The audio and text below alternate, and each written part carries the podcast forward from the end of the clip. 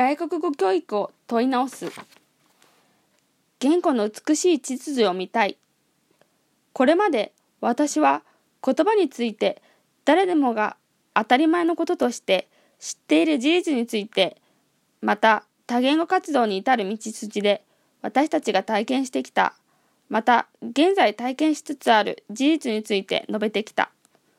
このように見てくると、私たちは言葉について十分知っているようである。私たち人間は誰でも言語体験者なのだから。これからの諸事実が指し示す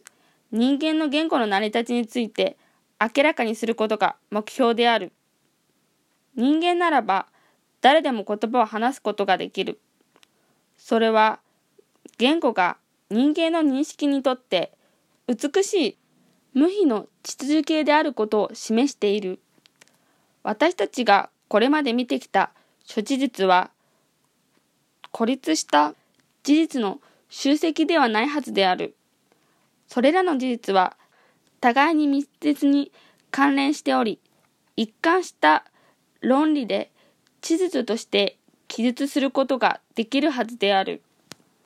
自然科学の目標は、自然の多種多様な一見無秩序に見える諸現象の中に関連を見出し、秩序を見出し、それを言語で記述することなのである。言語とて同じことであろう。私たちが体験し、観察してきた言葉の様々な振る舞い、すなわち言語の諸現象には、それを貫く論理があるはずである。この項の目的は、言語の理論領域に深入りすることではない。しかし、言語の世界を作り出す美しい秩序を垣間見ることができれば幸いだと思うのである。言語音楽の波を捉えていく。私はすでに人間の言語を作り出す能力の普遍性とか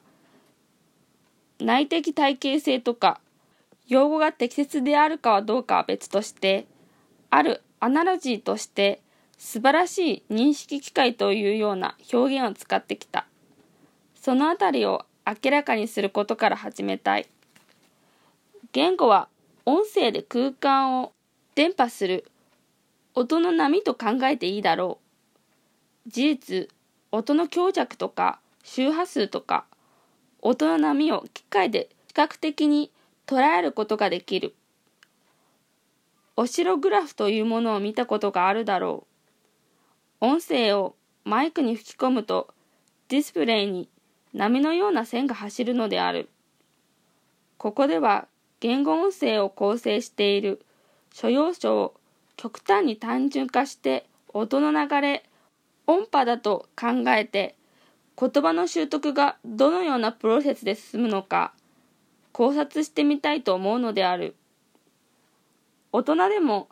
初めての新しい言葉例えば中国語を聞いた時その個別音を一つ一つ捉える以前に中国の筋とでも言うかああああああみたいな中国語らしさみたいなものがまず聞こえてくる赤ちゃんも母親の語りかける言葉を聞いても初めはその言葉の一つ一つの個別音は聞こえてこないのだろう。前にも述べたように、言語を言語音楽と考えてみると、日本語音楽のメロディーというか、それを構成する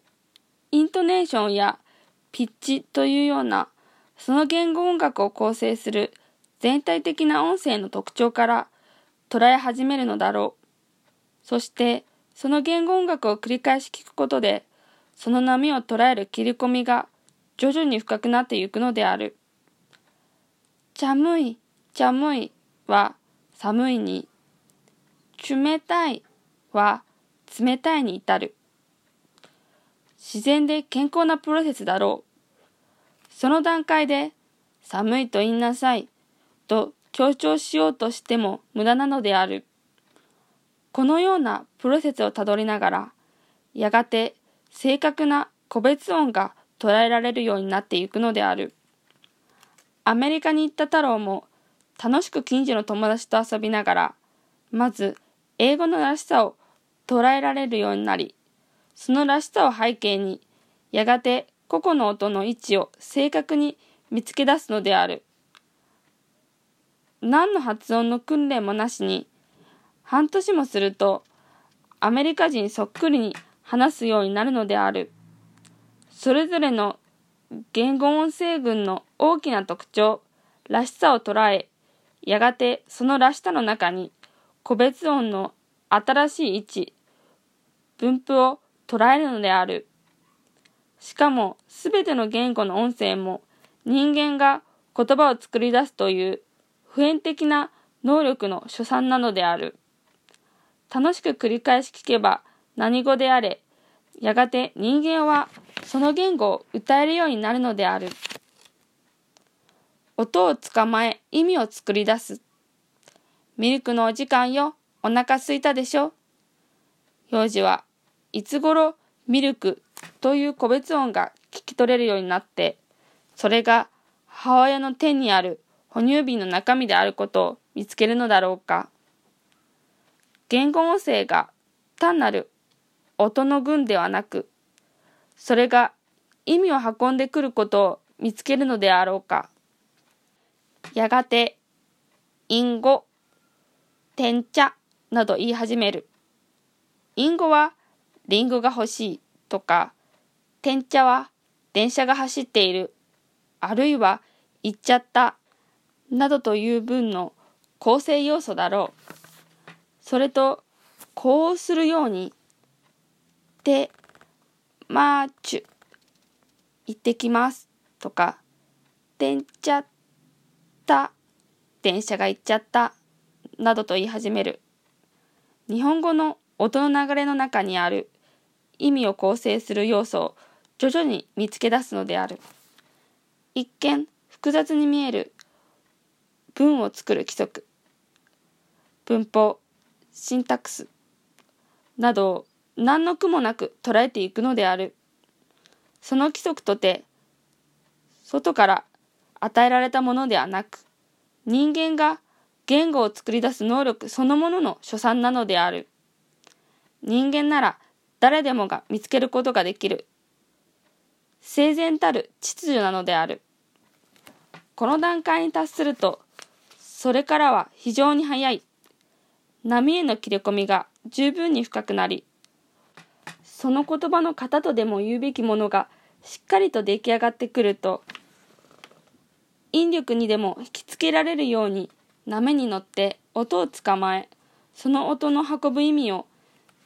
意味を作り出す構成要素を見つけ出していくのである。2歳から3歳ぐらいの時期の言葉の習得の驚くようなスピードは、このように考えないと到底説明できないのである。このように母国語の習得のプロセスを見てくると、韓国語の習得語で私たち大人がたどった道筋そのものである。幼児も大人も言葉の習得のプロセスには本質的な違いはなかったのである。ただ大人の場合、個別化への意識が幼児に比べてははるかに請求なのである。個々の単語の意味とか、それが現在形か過去形かなど、従来の外国語教育的な確認を急ぎすぎるようである。しかもそれが逆に作用して足を引っ張っているようにさえ見えるのである。言葉を習得するという人間の生まれつき持っている能力をその仕組みをある年齢で捨て去ってしまうことなどあるわけがない。多言語人間がその言語環境の中で日々経験しているその仕組みの素晴らしい働きを私たちはその単言語的な言語環境の中で自分がその仕組みを持っていることすら忘れてしまっているようである。やかましい発音矯正は無意味。これまで急ぎ足で考察してきたことを従来の外国語教育の一般的なプロセスと対照し比較してみたらどうだろう。普通の外国語教育では発音の練習から始まる一つ一つの音を波の中から取り出して並べるのである。ザ、ツ、ツ、ファザー、F、F、F というようにレッスンが始まるのではないなかろうか。その方法として発音は多くの場合文字の導入とともに行われる。すでに見てきたように文字はそれが標音文字であってもそれぞれの言語音のおよその様式にしか過ぎなかった文字から入った日本人の韓国語は外国人の韓国語だがテープを繰り返し聞いて身につけた韓国語は韓国人の韓国語だというのである。とりわけ低年齢の子供たちの発音は韓国人そっくりであるという。幼児たちは文字は初めから存在してないのである。日本語は5母音だが韓国語は9母音である。日本語にはない死母音は日本人の大人の耳にはなかなか聞こえてこない。ある段階でそれが聞こえてくるようになると言えるようになるのである。聞こえてこない音など再生し発音しようがないではないか。自然習得ではまずそれぞれの段階で聞こえたように言ってみるのである。波の切り込みが十分に深くなればその波の音に正確な個別音の位置を見つけるのである。らしさを背景にしない。個別音群の発音訓練というのは何だろう。日本語を教える教室で学生が冷たい、寒いと言ったらどうなるのか。やかましく発音矯正されるのではないか。単語の意味を覚えるよりも。次の段階では単語を一つ一つ取り出すのだろう。その単語を母国語に置き換えて一つ一つ確認させるのである。おおそうか達者でなというような表現を。子供がパッとつかむときには音と意味そのものとして捉えるのである。言葉は初めから子供にとって働きなのであろう。一語の表現もまさに文なのである。子供はある年齢に達すまで通訳するということを知らないのである。子供は各言語に全く等価な意味表現などないことを知っているかのようである。I am so lonely と言っている時でも I am so lonely というバラバラな単語を組み合わせて文を作っていたのではなかった。アメリカに行った太郎に単語の意味など誰も教えてくれなかった。自分で音を見つけ、その音の運ぶ意味を見つけたのである。私たち大人の韓国語の活動の体験ではどうだっただろう幼児たちはほとんど同じ道筋をたどったのである文として言えるのにそれを構成している単語の一つ一つなど最初はわからなかった。うーんすみだ。何々しました。うーん10分で何々したい。とかいうように文末の標識だけ言ったりした。幼児が母語の習得の過程で、んたとか、んちゃった、んってまちゅというように、これは何だろうか？それはそれぞれの言語の文を構成する型のようなものではないか。それが言えるようになると、次々に個々の言葉、単語が捉えられるようになっていたのである。私たちの活動の中でかなり韓国語が話せるようになった大人たちの誰しもが韓国語を教えられたとは思っていない。自分で見つけた韓国語なのであった。自然習得に文法用語はいらない。今、文を構成する型という表現を使った。これは一般的には文法と呼ばれているものだろう。単語の並べ方の規則である。波のうねりの一つ、一つがその法則性を示しているとすると、それらにはすべて文法用語が付けられる。これは名詞であり、形容詞であり、定冠詞であり、不定冠詞であり、過去形であり、未来形である。んちゃった。これは現在完了形である。んしたら、家庭法未来である。というふうに、膨大な文法用語とも、ども言葉を覚えてゆかなければならないのである。しかし、言葉の自然習得のプロセスには、文法用語など、一つとして存在していなかった。人間の驚くようなパターン、型、認識の能力については、すでに話した。様々なパターン、型の一見複雑極まりない組み合わせを人間なら誰でもがやすやすとしてこなしてしまうのである。それはすべての言語が人間の認識にとって素晴らしい地続けだからである。今までの外国語教育を音楽に例えて言えばどういうことになるだろう。楽譜の読めない人にモーツァルトのコンチェルトの楽譜を手渡すのである。自然言語はモーツァルトのコンチェルトに匹敵するほど複雑であろう。自然な言語の環境で人間がバイエル、練習曲で話すことはなさそうである。一つ一つの音を、これはド、これはレというふうに取り出して発音練習をさせるのでは、である。これは発音訓練だろうか。